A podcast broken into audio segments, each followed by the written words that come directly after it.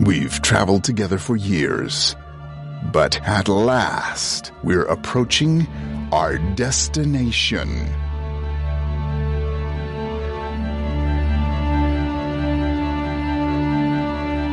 Relativity, the final episodes. Beginning July twentieth, twenty twenty, wherever you get your podcasts.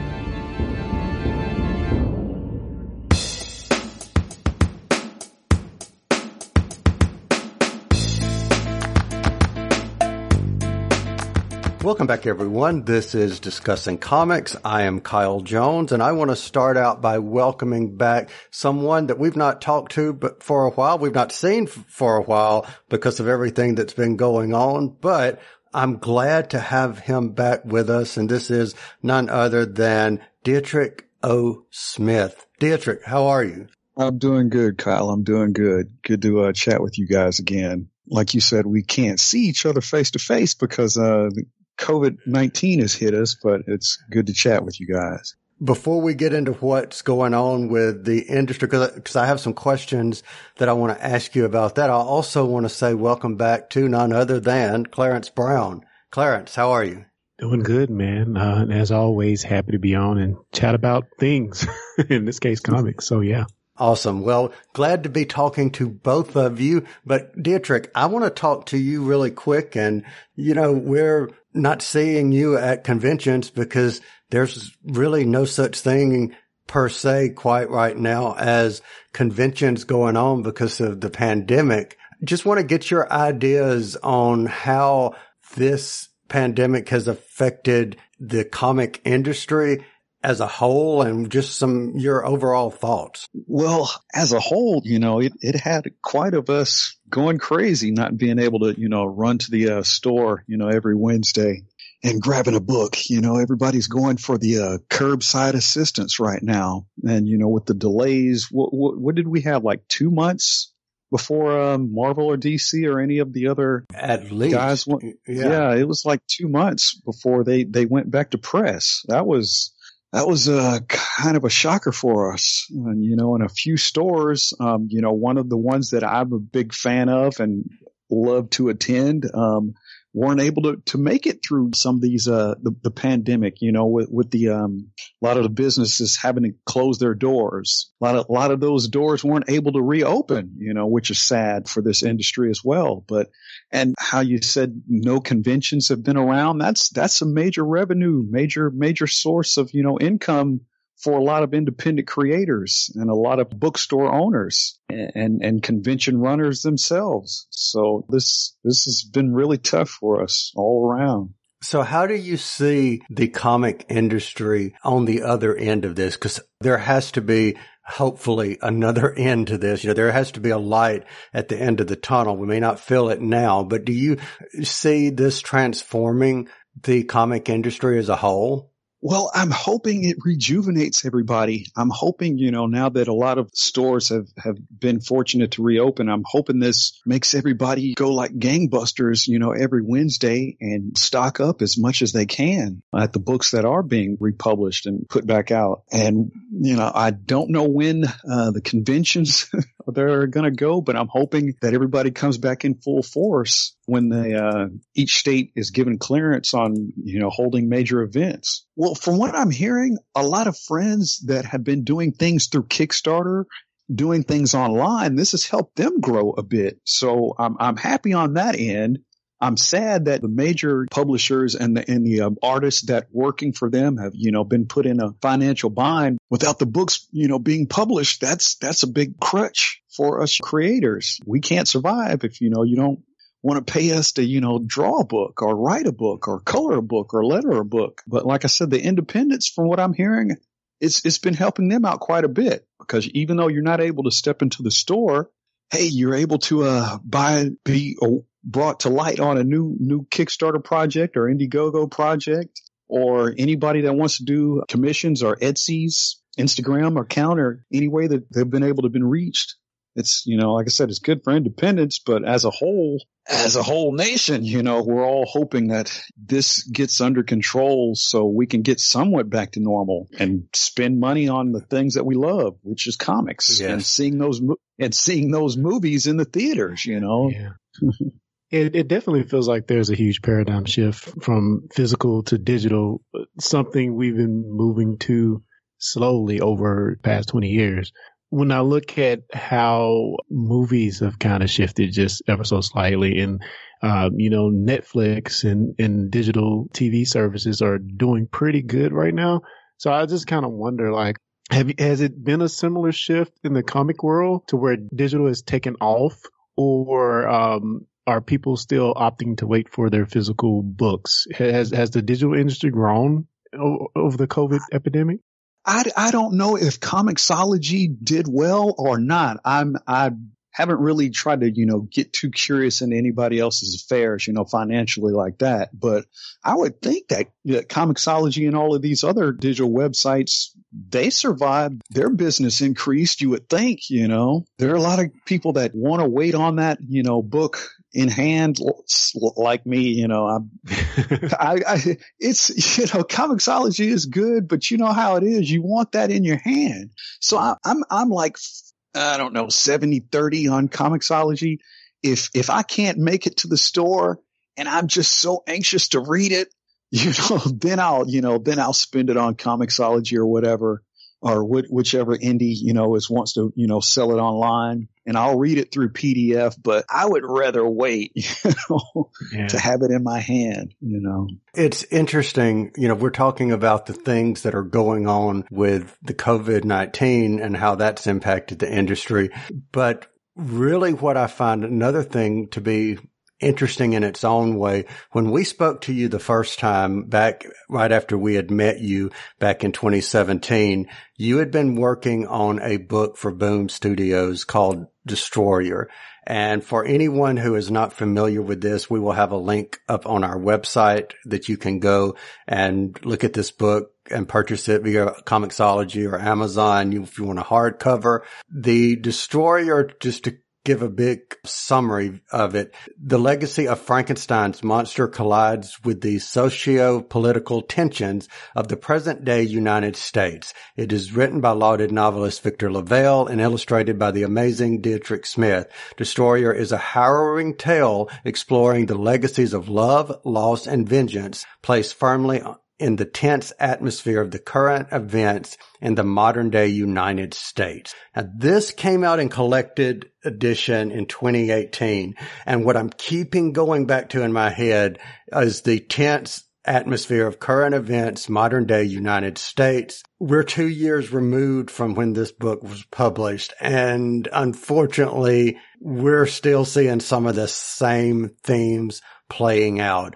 As one of the creators of this work, Dietrich, where do you do you remind yourself, or are you reminded about this story when you turn on the news and see all the things that are still going on? It, Kyle, it is so sad that book is still so relevant, and it's it doesn't seem like its relevancy dropped any any bit when it first came out, like you said, three years ago. That's the sad part about it. Like you said, the main story is about um, the last descendant of Frankenstein loses her son to police brutality, to a police uh, homicide. And that is what, what would, seems to be taking place since the book came out, and is pretty much escalated to what we're seeing right now. Because we, we don't want to give too much of the story away, but we want to touch on, you know, what it is. And like you said, it's Black Lives Matter is out in full force right now. And people have gotten sick and tired of dealing with it. And and it has taken the nation, it's taken the world by storm with what took place with George Floyd, what took place with Tamir Rice, uh, Breonna Taylor. This story resonates so much with it. I wish this could like be on every child's or, or every student's P D F, laptop, tablet, phone. If they could read this book right now and see how it relates, you know, it It would it would be it would be beneficial to a lot of people. Getting back to what the story is about, Victor wrote a tale three years ago dealing with a police police murder of a the last descendant of Frankenstein. I think he started the story, if I read this in the issue five synopsis, he had, I think the idea came to him from, I don't know if this occurred, was it twenty sixteen, twenty fifteen? But I don't, Clarence and Kyle, I don't know if you guys remember the, um, the elderly Indian, Indian gentleman that was here in Madison, Alabama.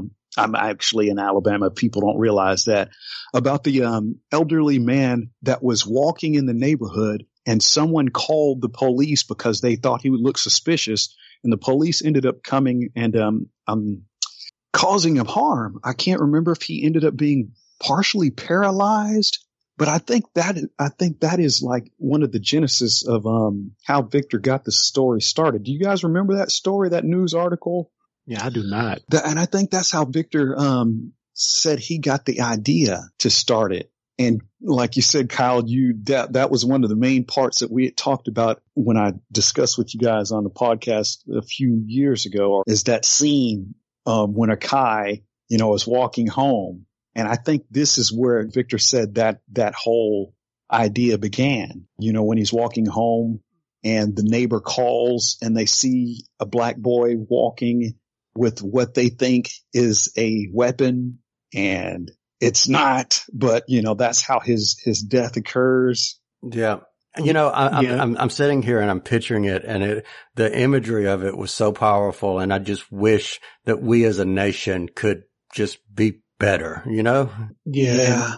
It, it's, it's funny. Like when you go back and read some of these medias, whether it be comics, whether it be television shows that, you know, at the time felt very relevant, that, and we were still in it, but it could resonate that way. But it's, it, to me, it feels sad when we still have to look back at these and see that it's nothing has changed. We've grown none. So right. yeah, I, I, I can't wait for the time that, you know, twenty years from now, we can look back and we can see these stories and say, oh, that was a different time. But unfortunately, it remains relevant, and you know, um, hopefully we can continue to grow and get better as a nation. You know, I think what got me more emotional and more sad is when I saw an article, and I think I posted it. I saw a um, a video of a father that was away from work, and he video recorded his son that was outside uh, playing in, in front of his front yard, and the police drove by. And the kid was bouncing his ball, and then he hid behind his truck that was in the front yard, and as the police passed. And that's what got me, like, that's what made me think of Destroyer and made me think of Akai as a youth, and made me think of so many youths that are, you know, how, you know how it is when you're young and you played cops and robbers and you wanted to be the, the good guy, or you wanted to be the bad guy. But now kids, you know, nowadays, no one wants to be the cop, you know, because yeah. they're afraid of, of the police. And that's, I guess, when I saw that, that's what made me think, man, Destroyer came out a few years ago, and that book does not seem like it's the topic of is is ever going to die down in America. It's like that book is going to remain in everybody's bookshelves, is going to remain a hot topic for, for life, it just seems. And it made me think of my family and my, my cousins and my nephews and my nieces, who I actually used a few of them as models for the book Destroyer. I, you know, I want to pose. I want you to do this pose, do that pose, punch, punch like this, punch like that. And then, you know, when I saw that video of that kid, that made me think of them as well. And, you know, I, you know, I have discussions with, with my relatives at points. And, you know, they're they're street smart. They know they they're savvy. They they know what to do when they're out out and about. And, you know, they always try to remain uh, respectable on any elder that they see, or any gentleman or, or madam that they see, with with respect, addressing them with, with sir or ma'am. But their lives are the things that are, you know, most important. And they're the ones that are going to be the change, you know, that are, that's taking place in all of this. I think I made this post earlier. I said, you know, you are who you are. You know, what's taking place with protest and with with these demonstrations people that see it on Fox, people that see it in on C N N, it's not changing their opinions. They're, they're going to be the same way that they are. You, you're not going to wake up the, tomorrow and say, you know what? Those black guys, they're not that bad. You know, maybe I shouldn't beat them with a stick, you know, tomorrow. You know, that's, that's, that's not how it's, you know, going to go. It's, it's all pertaining to the youth. It's all pertaining to how they are trained and, and how they're taught. And so that's what makes me so frustrated and so sad when I, you know, see what's taking place, you know, right now. Let them read comics, you know, safely and not be worried about, you know, are things going to get better when, when I become an adult? Or am I going to still, you know, have to be wary of the police? Am I going to have to be wary of this person or that person because of my skin color? Yeah. And, and, you know, the sad thing is we live in a society that I, being the skin color that I am, could go out right now and be very disrespectful to a, to a policeman. And chances are, if I were to say the sa- very exact same words that either one of you were to say, that there is a very, very less likely chance that I would be r- arrested or whatever than the two of you may be. And that, as in society, we've got to be better than that. Yeah, yeah. And like I said, you know, I, you know, if I ever pulled over, you try to do the respectable thing. You try to show restraint. You, you don't want to act out. But, you know, if you're not given the same respect due, then it doesn't matter how you carry yourself. Yeah. Avoid bad characters. But if you are ever, you know, pulled over by the police or questioned, give them a yes, sir, or yes, ma'am, you know, attitude as well. Answer, answer with respect. Show your hands at all times, you know? Yeah, for sure. You know, it's not something to laugh about, but I mean, it's just, it's, it's horrible that you have to give them training on how to act if you're ever pulled over by the police, you know? Yes. It, yeah. Yeah, and I'll just add real quick. Yeah, cer- certainly, um, it, it's sad that you have to teach that to your children. That my dad taught it to me, and honestly, the only thing that I think is going going to to fix the situation is time, the new generation, and uh, hopefully they can come up unaffected, which is impossible, but for the most part, unaffected. And it's, it's just going to take time. New generations and. and younger people, come, like you mentioned, younger people coming through and, and hopefully have a different perspective on these things. Yeah, and, yeah. It's like I said, yeah, that's where it all, that's where it all, the change is really going to stem from. It's, it's not going to be from us old heads, because us old heads aren't going to change much, too many opinions. Yeah. With, with fellow old heads, it's going to be, it's going to be the youth. Yep. And I, I'm going to add in another factor. It's also going to be when the old guard, whatever the old guard may be, when they are, and unfortunately, you know, it's not like a change of heart, a change of mind, but when they see an impact to their pocketbook, and if that pocketbook is negatively impacted, that could also spur change, because I don't think, and I, I may be being a pessimistic here, but I don't think that the people of Mississippi or the legislature of Mississippi just in the last month had this awakening of social justice. I think they had a, an awakening of social justice that was impacting, or that was going to negatively impact their pocketbook. But the good thing that came out of that was the Mississippi flag is changing. There's no more Confederate flag, and coming November, you know, we'll have a new flag. So yeah. There is change, and and and that is something positive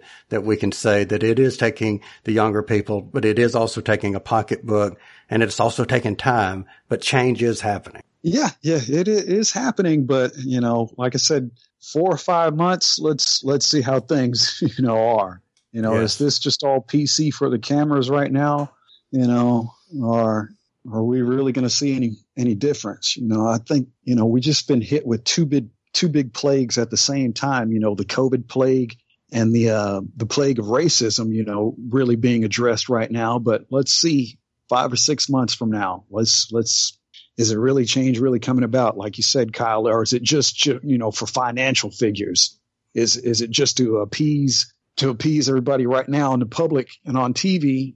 Just for monetary factor. Yep. And I don't want to be too much on the nose here, but I think I am just going to go ahead and be on the nose here and say, if you're listening and you're not registered to vote, please go register yourself to vote. And on election day, or whatever your local state method of voting is, we all have a voice and every vote matters. So it does. It does indeed. Yeah. And, and, and, you know, sad to, um, to bring up that, uh, John Lewis uh, passing, but I I saw someone make notice on um I think I posted it as well. I keep running on things I posted, but uh someone posted that uh the bridge that he marched on in Selma actually needs to be changed because what is the name of it? Um, Edmund Pettus, I think so. Yeah, Edmund Pettus, who was a Confederate uh, soldier and uh, I think a grand a grand dragon, grand dragon of the K K K. That's that's who the um, bridge is bridge is named after. Let's let's change that to uh, John Lewis's name. So an interesting John Lewis story, really, really quick, and, and this will actually relates to comic books. Clarence, this comes from your Relativity podcast co-star, Elena Jordan. She posted where John Lewis had gone to a Comic-Con dressed in the same trench coat and the same backpack that he wore on that bridge, and basically took some children and did a march around the Comic-Con that he was at. I saw that. I saw that. So very cool, and, and, and tying it back into comics. Kind of transition to something else you've been working on, literally called Pray for the Sinner. So why don't you tell us a little bit about Pray for the Sinner? What that book is, that is with a, a longtime friend, Rod Michaels, who I've known for like, I don't know, twenty-five plus years. It was when I first got my start at um, Image. I met Marat there. And so we've been, you know, like I said, longtime friends. And he, he always has ideas that he throws me. And he's, so his latest idea was a book. And this is, this, this book reminds me of Tarna from Heavy Metal. Do you remember her from um, the Heavy Metal movie? She was the um, badass, take no nonsense warrior in the Heavy Metal movie. And this, the story that he pitched to me gave me that type of feeling. It took me back to that eighties as a youth of, um, a badass actress. I mean, a badass assassin. And so what the story is about is, um, it's, it's, um, set in the future, and it's a, uh, doctor named, uh, Cynthia Kemp, who's a, uh, psychologist, and she works at a prison that houses alien, um, beings, alien monsters, but they're all villains. And so she works at the prison, and the, the aliens actually end up escaping and uh, killing a bunch of the guards and attacking her, torturing her, cutting her to shreds, uh, dropping acid on her and leaving her to dead. But she ends up um, recovering months later. But when she recovers, she ends up empowered somehow, which will be told in the future uh, episodes, future uh, issues. But she goes on a quest for revenge, and that's what the whole story is about. You seeing her on a revenge tour at these um prisons that assaulted her, you know, a year or so ago. But like I said, it, it took me back to that whole like Heavy Metal time, you know, when when I when I watched that as a youth, and it made me think of of, of her. And so, you know, Marat said always has so many ideas, but this one I just thought. You know, and he and he told me, dude, remember how you had that wild, crazy style where everything was large panels and big action, you know, from the old, you know, extreme days. He's like, I love your stuff now because, you know, you're telling great stories with with, with little words. But he's like, don't you want to go back to that fun times? Like I said, that whole, you know, Heavy Metal and old extreme wild, you know, um, young blood days, you know, back from the early nineties where everything was, you know, gigantic panels yeah, and gigantic yes, pinups. Yes. So that's why I said, well, yeah, you know, I'll, I'll hop aboard. So, um, the first issue came out uh, a few months ago, and I'm wrapping up, uh, the second issue right now. I'm like down to one, one page, one page and, um, and a, a cover. I'll actually send you guys the cover when I'm, uh, finished with it as a preview. But, uh, yeah, I'm just having a pretty good time with it so far. I'll let Marat give the, uh, release date. I know he's like stressing on me right now on how I need to hurry up and finish the book, you know, for one. But I, I, I sent you guys um, some uh, a preview of it, you know, colored pages, and I think preview of the uh, second issue to yeah. draw some interest. Yeah, just just looking, at, you know, at it, the style does definitely remind me of the big pinup pages from the nineties, and the you know the the big you know cliffhanger moments or whatever. So yes, you're you're definitely hitting on the eighties style. yeah. So yeah, I, I, that's why I, I, you know, when he, he was trying to feed me some good stuff to, to, to sink me in on, on joining him on it. But, you know, like I said, you know, those old nineties panels, you know, you know, with no words, you know, I was like, I, I, you know, I don't think I've outgrown that, you know, you know, when you become as an artist, you know, you always try to adapt and, and grow. But, you know, there's some things that you thought were fun in the past that you don't want to give up. Even though they're frowned upon, you know, nowadays, you know, everybody's making fun of those old nineties books, you know, because there was like one or two panels and no words, you know, that, you know, that's hilarious now. But I, I thought it's fun to, you know, go back on old times. I think it's just whatever the medium was calling for at the time, because if you go back to the fifties, Superman was flying around moving planets and Lois was trying to get a date with Superman, and that would definitely not fly in modern day comics. I think it's just how the medium changes over time. Yeah, yeah. So there is something else that you become involved in, and I want to kind of get some ideas of where that came from, because you will be joining in, I believe, is it issue eight of the Elite Ware Comics' sci-fi, cyberpunk sci-fi comic? Yeah, yeah, that's uh, that's another project I've um, become a part of. Um, it is Elite Ware. It's by Mike DaCosta. It's another um, Arizona friend. I'm actually joining in. Mike has had six issues out already that have been collected in a trade paperback. And like you said, it's a cyberpunk sci-fi um, adventure. It, it reminds me, that, like I said, I keep getting these old eighties movies like the uh, Heavy Metal, but this book reminds me of Arnold Schwarzenegger's uh, The Running Man. Ah, yeah. So with this book, this uh, sci- sci- sci-fi uh, cyberpunk book is about is is set six hundred years in the future, set in like L A. And it remember how the Running Man had people trapped, and they were like gladiators competing for everyone's attentions and everyone's um, fanfare and notoriety. So that's yeah. what this uh, Elite Ware book is about. It's about a family. Uh, what is their name? The Nevas. And there is Tia and Diverin.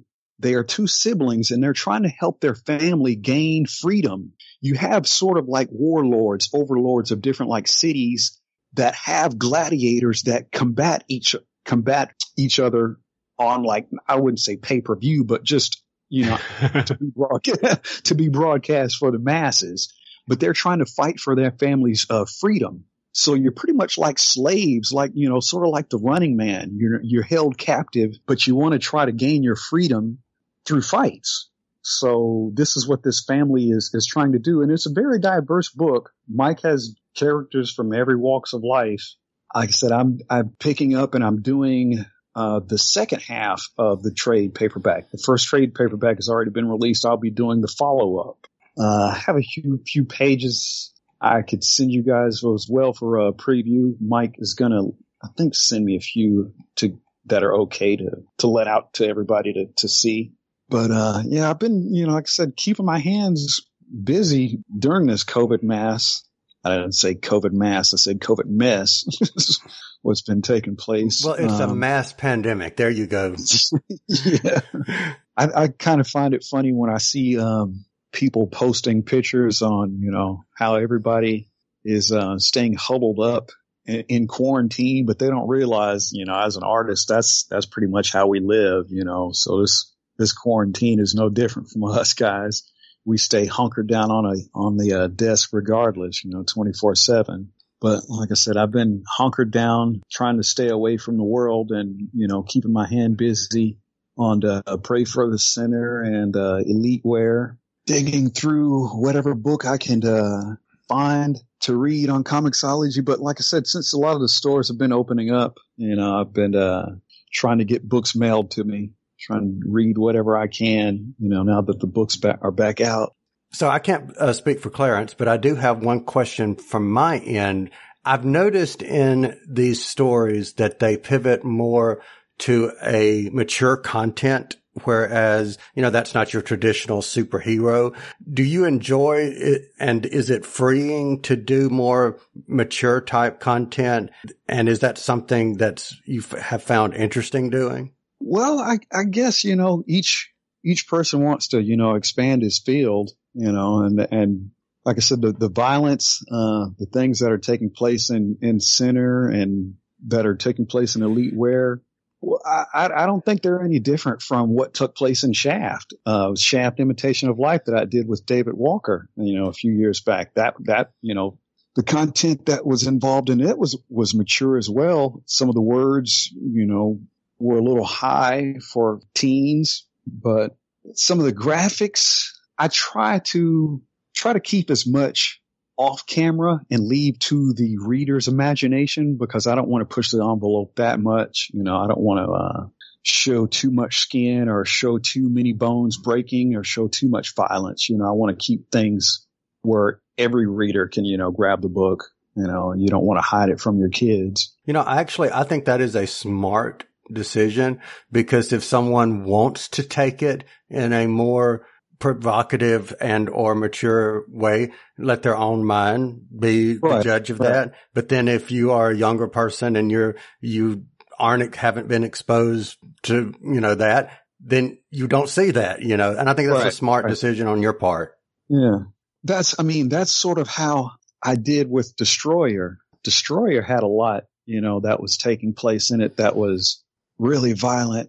And because, you know, it was a horror book, it was a horror comic, but I tried to keep even my style. I tried to keep my style not as detailed and not as realistic in my approach, because, you know, I when certain um, uh, scenes take place, you, you don't want it to make it so graphic and so realistic that it's so hard on the eyes. So that's why I tried to keep sort of – I didn't want to do too much of an animated style, so I tried to keep it, you know, in the middle. But certain scenes I tried to act out, you know, you know, like I said, the uh, scene where he's um, walking home, there are certain scenes that you want to give more realist, realistic approach. And there's certain scenes where you want to pull back on. And that was a scene where I, I thought, you know, that one needed a more a somber tone.